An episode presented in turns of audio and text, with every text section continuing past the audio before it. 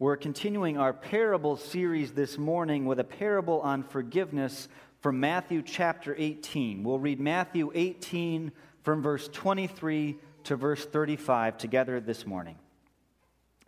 Therefore, the kingdom of heaven is like a king who wanted to settle accounts with his servants. As he began the settlement, a man who owed him 10,000 talents was brought to him. Since he was not able to pay, the master ordered that he and his wife and his children and all that he had be sold to repay the debt. The servant fell on his knees before him. Be patient with me, he begged, and I will pay back everything. The servant's master took pity on him, canceled the debt, and let him go. But when that servant went out, he found one of his fellow servants who owed him a hundred denarii. He grabbed him and began to choke him. Pay back what you owe me, he demanded. His fellow servant fell to his knees and begged him, Be patient with me, and I will pay you back. But he refused. Instead, he went off and had the man thrown into prison until he could pay the debt.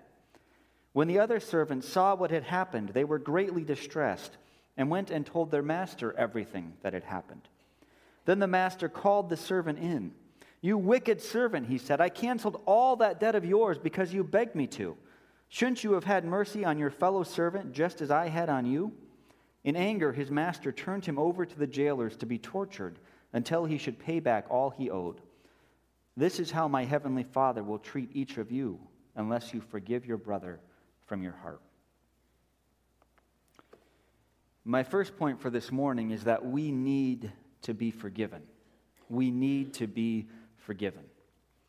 In Africa, a lot of people carry heavy weights on their heads. They don't carry them with their arms or on their backs as we often would, but they put them up on, your he- up on their heads. So often you'll see people, sometimes it's tools to go work in the farm, sometimes it's something they're bringing to market to sell, sell. sometimes it's food, sometimes it's rock or sand or mud if they're going to be building.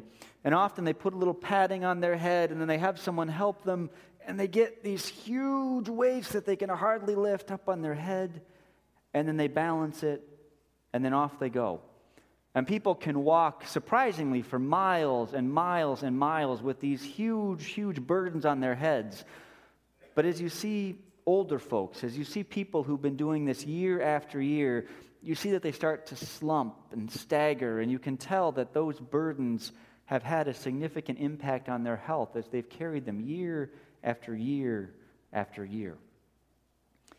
Now, in our text for today, that first servant has been carrying a massive burden on his head for years and years and years. When the king begins to look through his accounts, he realizes that this particular servant owes him 10,000 talents. Now, we don't have a clue what talents are, right? We figure there's some type of money. But what talents originally were was actually a unit of weight. One talent was about 65 pounds. And as that unit of weight came to be used to describe money, it usually described silver. So one talent, just one talent of silver, was 65 pounds of silver. And this man owes his king 10,000 talents. So if my math is right, that means that this guy owes the king 650,000 pounds of silver. This man owes a debt that is literally tons and tons and tons of weight. And you can guess that this has been weighing on him for quite a while. He's probably been walking around going, I know someday the king is going to call me in, and, and there is nothing I can do about this. This is a crushing debt. This is a debt that nobody, nobody could ever possibly hope to repay even the tiniest fraction of.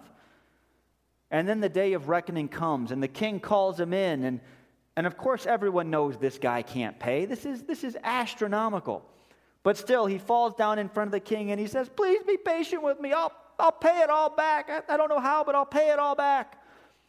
And everyone in the room knows he's talking nonsense. He will never be able to pay this back. If he lived 100,000 years, he could not pay this back.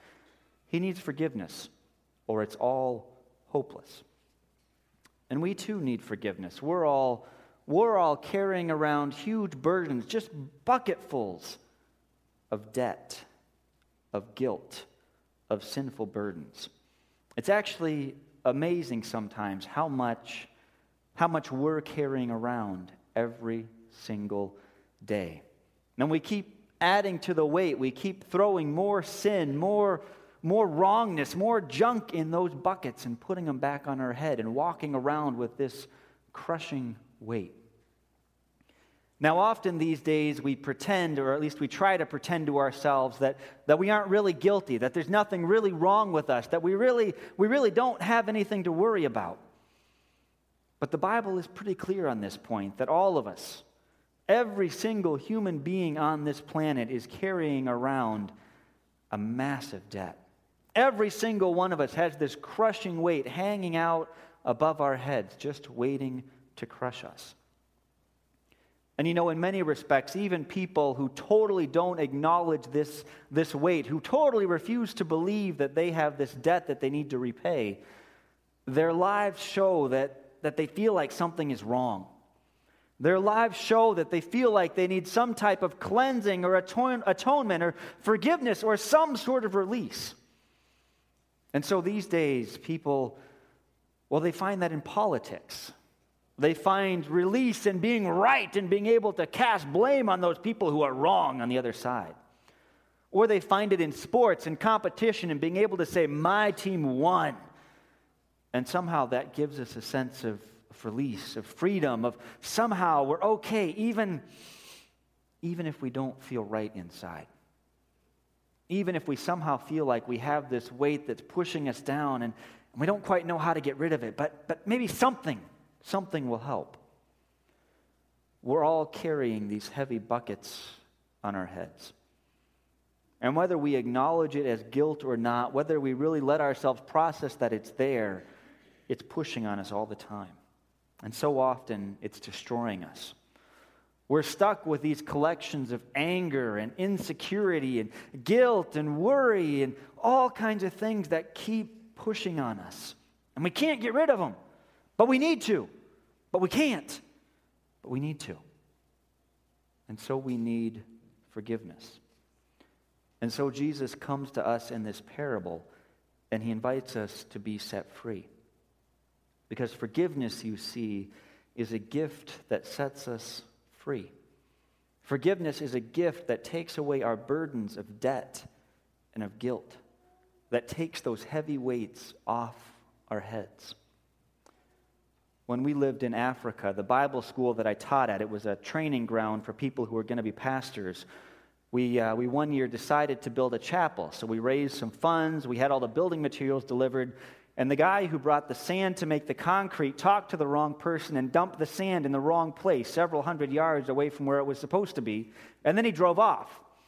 And the next day, we realized the sand was totally in the wrong place. So all the students, these guys, they went out and they started shoveling the sand into buckets and putting the buckets on their heads and then taking the buckets off, emptying some sand out, putting them up again, and carrying it that two, three hundred yards to where it needed to be to make the concrete for the building we were going to put up.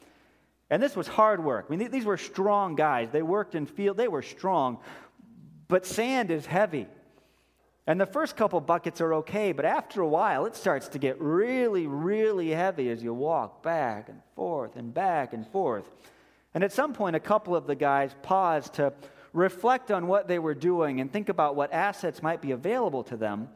And then a little bit later, a delegation showed up on my porch. And we had to go through our usual African greeting, you know, how is the night? How is the day? How is your family? How is your heat? How is the heat today? How is your work? And after we go through all of this, it turns out that the work actually isn't so good because it is really hot and sand is really heavy. And they've been working for several hours and they feel like they haven't made any kind of dent. But as those two guys were reflecting on this, they looked over and they remembered that I had a pickup truck.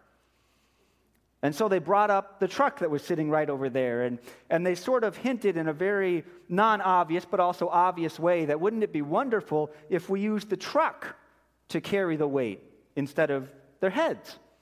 And that seemed reasonable to me, so I got in the truck. I drove over to where the pile was, and they greeted my arrival. They greeted the truck's arrival. They didn't care about me. They greeted the truck's arrival with cheers And they got out the shovels and they started throwing the sand in the back of the truck and they loaded it and loaded it and loaded it. And it was a good truck. I'll tell you more about it sometime if you want. It was a good truck. So they kept loading it and loading it, bucket after bucket, shovelful after shovelful after shovelful after shovelful. Hundreds of pounds of sand went in the back of that truck. And then they all hopped in the back or climbed in the cab with me and we drove over. And by the time we got over to where the sand was supposed to be, we were having a party. They got in the back, they shoveled it all out. We drove back, they shoveled it all in. We moved the whole pile in like three trips. It was exhilarating not to have to carry that weight on their heads anymore. It was exhilarating to have somebody else, something else that they could just throw all that weight on and let them take care of it. Jesus does that for us. All the weights that we're carrying, all the crushing weight that bends and distorts our lives, Jesus takes it for us when we believe in Him. And Jesus has a capacity to bear weight far beyond what we do. We can throw all of our troubles, all of our sin, all of our guilt on Him. And because He is God, He can take it all, and it doesn't even faze Him. In this story that we read for today, the king who represents Jesus, who represents God, he takes pity on this servant and he cancels the debt.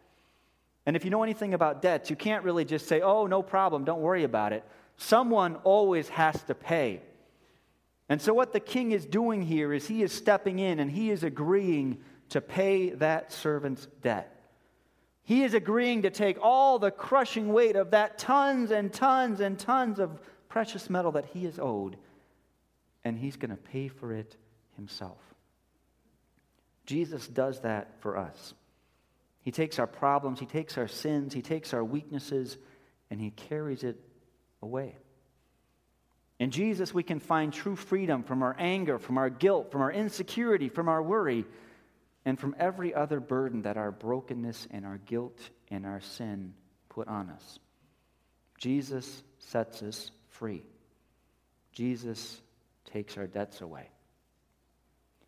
We celebrated a couple baptisms this morning, and baptism is a sign and a seal to all of God's people that Jesus washes all the junk out of our lives. Jesus washes all the dirtiness and all the brokenness and all the things we've done wrong. He washes us clean of that. And baptism is a reminder of that. And then because God has, has taken our guilt away, we're able to live a completely different, transformed kind of life. One of our kids' first teachers has this day in her class that she talks about, she talks about buckets. And they all sit down, they talk about how everyone has this pretend bucket on the top of their head. And when someone is nice to us, when someone compliments us, when someone says thank you to us, that fills up our bucket. That makes us feel good and happy and, and comfortable and safe. But when someone is mean to us, when someone rips us apart, when someone, when someone pushes us over on the playground, that, that empties out our bucket. We don't feel good and we don't feel safe and we don't feel happy. So, what we want to do, goes the elementary school lesson, is we want to fill up each other's buckets. We want to be nice to each other. We don't want to be mean. We want to do good things for each other. Now, that's a good elementary school lesson, and it's also, it's also a good spiritual lesson if we get that it's Jesus who gives us the spiritual, the emotional, the, the reserves that we need. Jesus fills us with his forgiveness, with his grace, with his mercy. He pours out his grace on us. And out of the overflow of that grace, out of the overflow of God's grace and forgiveness given to us, we can live a completely different kind of life. At different points in the Bible, it talks about how the Holy Spirit is living water that comes and that washes us clean and that changes our lives and that gives us this fountain of grace and mercy and peace and forgiveness that's always flowing out from us. And because the Holy Spirit lives in us, we can live differently. And in this new kind of life, we need to forgive. We need to forgive. That's our third point for today. God's forgiveness sets us free, and then we need to forgive.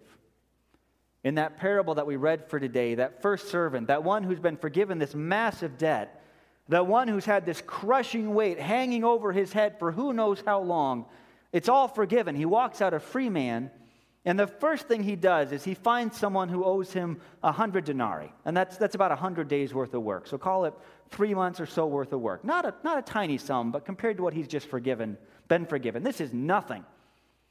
But that first servant goes and he finds that second servant and he grabs him around the neck and he starts to strangle this guy and he insists, You're going to pay me back everything. Everything. And when the second guy says, I can't do it, but give me time and I will, the first guy doesn't listen and he has him thrown in prison because he owes him that money. And naturally, when other people hear about this, they're scandalized and they go and they tell the king, You know what that guy just did?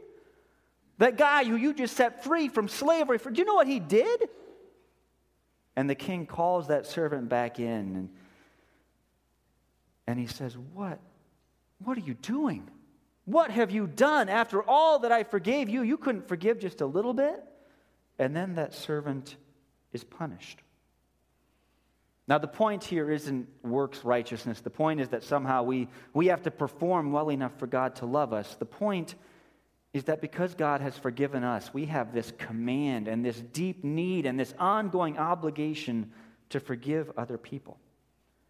Jesus wants us to forgive without limit. He's not telling us, oh, forgive three times or four times or seven times, and, and then that's it. He's saying, forgive and forgive and forgive. We are not in the realm of accounting here. We're in the realm of love, where we keep giving the gift of forgiveness. Now, there have been times that this principle has been abused. So let me, let me tell you there's a couple things that our need to forgive does not mean. Our need to forgive does not mean that we pretend that nothing wrong has been done. And our need to forgive does not mean that we stop seeking justice. This commandment to forgive cannot be weaponized. We can't go to other people or let other people come to us and say, You have to let me keep mistreating you and you have to keep forgiving me because that's what the Bible says. That's not what this text is saying. That's not what this text is saying. Forgiveness doesn't mean pretending that nothing wrong was done, and forgiveness doesn't mean not seeking justice. Rachael Denhollander has been giving a very powerful testimony to that in the news the last couple weeks. Rachael was one of hundreds of young women who were abused by Dr. Larry Nassar. He was a sports doctor. He used his position over decades to abuse hundreds and hundreds of people. And Rachael led the charge to get him accused, to get him on trial, to get him convicted, to put him in jail for the rest of his life. But in her testimony and in some interviews that she's done since, Rachael speaks both of forgiveness and of justice. She speaks powerfully of having forgiven but also of the need for justice to be done and for further wrongdoing to be prevented. When she was asked in an interview with Christianity Today what it means for her to forgive this criminal, Rachael responds with this Forgiveness means that I trust God's justice and I release bitterness and anger and a desire for personal vengeance. It does not mean that I minimize or mitigate or excuse what this man has done. It does not mean that I pursue justice on earth any less zealously. It simply means that I release personal vengeance against him and I trust God's justice. We can forgive in part because we trust God's justice. God will pay everything that is owed. God will take care of all wrongdoing and so we can lay aside our need to make others pay because God will pay. That doesn't mean that there are no consequences for wrongdoing, but it does mean that we don't hold that burden of anger and bitterness, but instead that we forgive. And when we forgive, forgiveness sets us free. We talked earlier about the vertical dimension of this, how God's forgiveness of us sets us free. But now we're going to talk about the horizontal dimension of how our forgiveness sets us free and sets others free. And that's our fourth point for this morning. That first servant, that first servant in this text, he sounds like a really miserable person. I mean, he's been forgiven everything. He's had his life and his family's life given back to him, and he has no ability to rejoice. He has no space in his life for gratitude. He has, he has nothing except the need to make someone else pay him back. Even though he has just been forgiven this massive debt, he's so stuck that all he can think about is making that other guy pay. And like that servant, many of us are carrying around massive weights of unforgiveness and anger and bitterness. It's like we've got this massive load on our heads of all the wrong that's been done to us. And we're carrying around weights, too, of all the ways that other people have done us wrong. And we've got these chains hanging off of, off of, all these burdens of, oh, that wasn't right, and oh, I wish that person could see the error of, our way, of their ways. Some of us have been hurt in deep and terrible and ongoing ways, and it's tough to find healing. Some of us just have family members or church members who've let us down, who've disappointed us, and, and there are real hurts in our lives. But when we hold on to these things, when we drag them around, and when we keep rehearsing them, we aren't hurting the people who've done us wrong. We're hurting ourselves. If we spend all of our lives hunched over, bearing the weight of our anger and our unforgiveness, that hurts us. It doesn't hurt them. It's just letting the damage that they've done to us fester in our lives and break us down. And when we intentionally take those weights off, when we lay those burdens down, when we say, I am going to forgive this, even though it was wrong, even though it hurts, even though it still hurts, I'm going to lay down my need for personal vengeance and I'm going to not get worked up about this anymore. When we do that, it sets us free. And this isn't the sort of thing that we can do just once and then be done with. If we've been deeply wounded, then forgiveness has to be an ongoing process. We forgive today, and maybe we need to forgive again next week and next year. If someone at work steals the credit for one of our projects and gets the promotion we deserve, then we decide to forgive them now, and we decide to forgive them next month when we have to sit in a meeting with them, and next year when, when again the promotions come. And if someone disappoints us, a family member who doesn't even realize what they've done to us, maybe, and we have to see them at the next family reunion and the next birthday party, we have to keep choosing to forgive but every time we choose to forgive, we give ourselves a little bit more freedom. And we also give those who have wronged us a little bit more freedom. Forgiveness is hard. Forgiveness has a real cost to it. And when we forgive other people, that is a massive act of personal and spiritual generosity. When we forgive someone of something they've done wrong to us, we are giving them a gift. And when we let those debts go, we are being witnesses to the forgiveness that we have found in Jesus Christ. Because God forgives us, and only because God has forgiven us, we can forgive others. When we forgive other people, we're taking on, we're taking on part of their load, part of their burden. We're paying the cost ourselves. When I was in middle school and high school, we'd often go biking in the Colorado mountains, and we'd take different groups up there, and with lots of interesting stories, most of which don't end in hospital visits. A couple did, but most didn't. But for a few years, there was this one guy who came along, and he was a small guy, maybe five foot four, five foot six, 120, 130 pounds. But he was a semi pro bike racer. He did track racing, he did mountain racing, everything. And so there'd be these times that people would be huffing and puffing up the mountain and hardly able to make it and just can't go any farther. And then they'd feel this little hand, just this little hand on the small of their back. And this little guy would get behind them and just push them up the mountain. And after he did that for one person, he'd kind of go back to the end of the line. And the next person would feel this little hand on their back and he'd push the next person up the mountain. He was practiced, he was good. And he had the leg power and the lung power to push all of us up the mountain. Jesus Christ gives us the heart power to help push people toward Him. We can't do this apart from Jesus working in us. Apart from Jesus pouring out his grace on us, we do not have the reserves. We don't have the power to keep unforgiving people. If Jesus has not forgiven our debt, then we cannot afford to forgive other people what they owe us. But if we belong to Jesus, if he has forgiven us our guilt, and if we own that more and more, then we are more and more able to pass that forgiveness on to other people. Everyone is carrying a heavy load.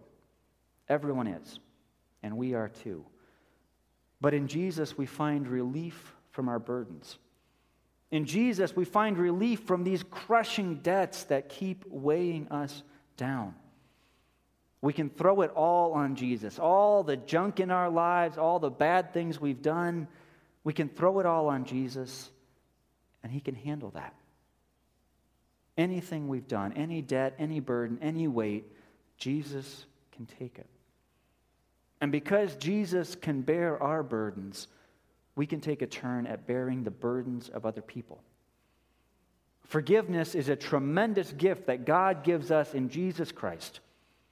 And if you believe in Jesus, if you ask Jesus to make you belong to Him, then everything in your life, all the wrongness, all the everything, it's taken care of completely, totally, forever. In Jesus, you are set free, and in Jesus, God works more and more so that you live as someone who is completely free. And as we live that way more and more, we are more and more able to pass that gift on to other people.